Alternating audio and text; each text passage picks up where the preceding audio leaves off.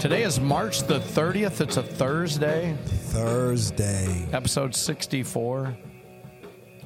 Nikki texted me uh, a couple days ago and said, uh, This shows you how far behind she is in the podcast. she just not listened to episode 50. She said, When you said episode 50, you said 2013. I probably did. Well, at least people are listening. I don't know what year it is. Uh, 2023. Yeah. Anyway, episode 64. So we're to this point in the story where Abraham Lawrence uh, says it's both what disturbing and what? What was the other part? Uh, what are we talking about? Uh, What are we talking- circumcision. Oh, yeah. Oh, man. Let me tell you something. It was quite an experience because, uh, like I was telling uh, telling you earlier, when I was growing up, they did it in the hospital. So, you know, and uh, now it's outpatient. So it's not a pretty sight either. you said it was both. In, oh, interesting and disturbing. Yeah, it was it was At interesting and disturbing at the same time. Yeah, so God, uh, we're ta- we're in uh, Genesis chapter 17. We're moving right along. We'll be through Genesis before you even know it. Yeah. he says, uh, "You shall keep my covenant, you and your descendants," and he tells them that uh, uh, my- uh, which you shall keep between me and you and your descendants after you. Every male, every male among you, you girls have got to feel lucky with this one, huh? Every male among you shall be circumcised. And you shall be circumcised in the flesh of your foreskin, and it shall be the sign of the covenant between me and you. I got eighth graders right now already asking questions. Oh, man. I, you know, They're read, probably going to be wincing once they finish listening to read your Bible. And every male among you who is eight days old shall be circumcised throughout your generations. A servant who is born in the house or who is brought with money from any foreigner who is not of your descendants, a servant who is born in your house or who is bought with your money shall surely be circumcised. This shall be my covenant I hope they read the contract before they sign up. you know, here's the thing, though. See, the Galatians felt the same way. Paul went down there and told them, it's nothing but Jesus Christ. Believe in Christ, Him crucified, you're good to go. And the Judaizers came along behind Paul and said, Yeah, but what about Genesis 17? This is my covenant with Abraham, which is an everlasting covenant. If you're one of mine, you're got to get circumcised. And they literally convinced those Gentile Greek Galatians to start having circumcision. And Paul gets so angry at him. You remember what he says? He says, just go ahead and cut the whole thing off. you may as well just cut the whole thing off. It doesn't do any good, whether you hmm. just circumcise or what you do. Circumcision has nothing to do with salvation. Hmm. But it did have to do with whether you were a child of Abraham and whether you would be obedient. Yes. And all this is is an Old Testament covenant of obedience. So you certainly did not have little Abraham Jr. circumcised because of any kind of biblical he's supposed to be circumcised thing. Well, it's a medical thing. I mean, well, you know, some people don't do it, and then some people opt out and end up having to do it later. For some reason, my nephew didn't get it done until he was like 14, poor guy. So, I don't know. I don't know if I should say this about my dad or not, but my dad was uncircumcised. And when he was an older man, I'm thinking he was in his 50s, but he'll probably correct me whenever he hears this. He got circumcised. And I forget exactly what it was, why, but I think it was a med- had to be some kind of medical Yeah, reason. He's yeah. not decide, oh, I'm going to. But you know, he told me that now he's been both, that it's much better circumcised. And I don't want to have to be any more blatant than that about, you know, what I'm talking about. You get it, right? Yeah, I get He it. says it's a lot better. So I don't know. So for you circumcised guys out there, you know, I don't know. That's from my old man. He ought to know. We're not taking a poll or anything, so. Oh my goodness. but here's the thing. Don't send me letters and comments like Definitely know don't send better? pictures. Don't send You don't pictures. That's great. Okay, so suppose you're, you know, you're running low on funds and you're looking for work. You come to Abraham's house. hey, man, you know, you got any work for me? Oh, absolutely. I got these vineyards. I got these cattle. Uh, where do I sign up? Oh, there's just one more thing. one more little thing. If you stay in here. Are you circumcised?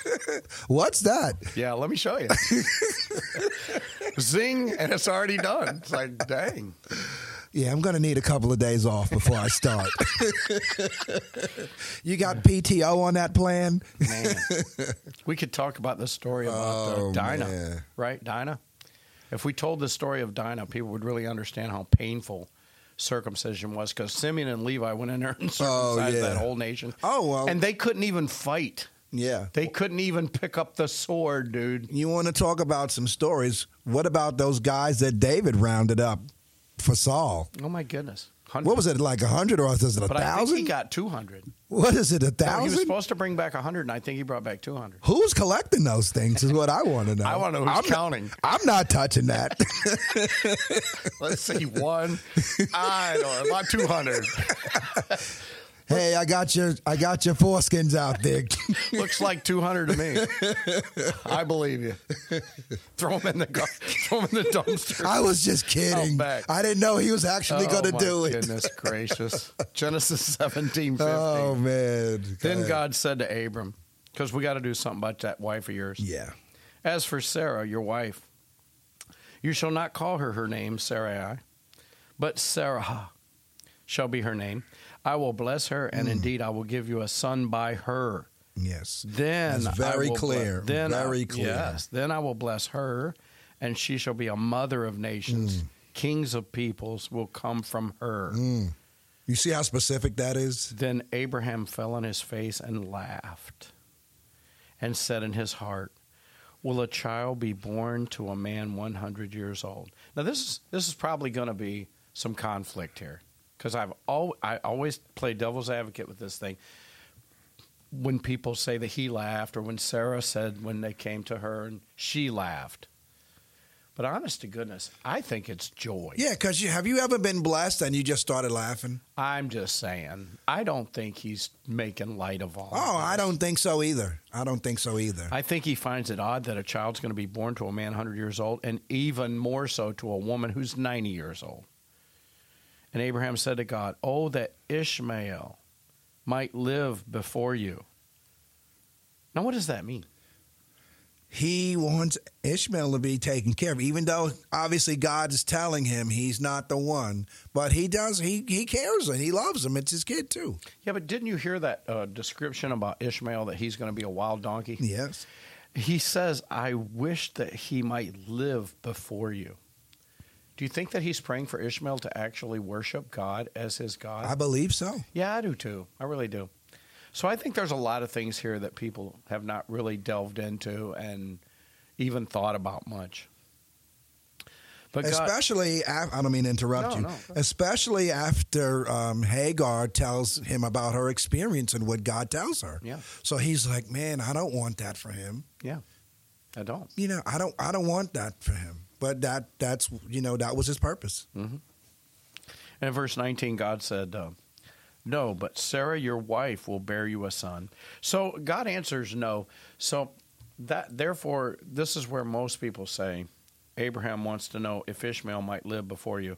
Most people are saying that Abraham is asking for Ishmael to have the birthright, for Ishmael to be the promised seed. And God says, No. Sarah, your wife, will bear you a son, and you shall call his name Yep. Isaac. And I will establish my covenant with him for an everlasting covenant for his descendants mm. after him. Now, as for Ishmael, I have heard you. Behold, I will bless him. I will make him fruitful. I will multiply him exceedingly. He shall become the father of twelve princes, and I will make him a great nation.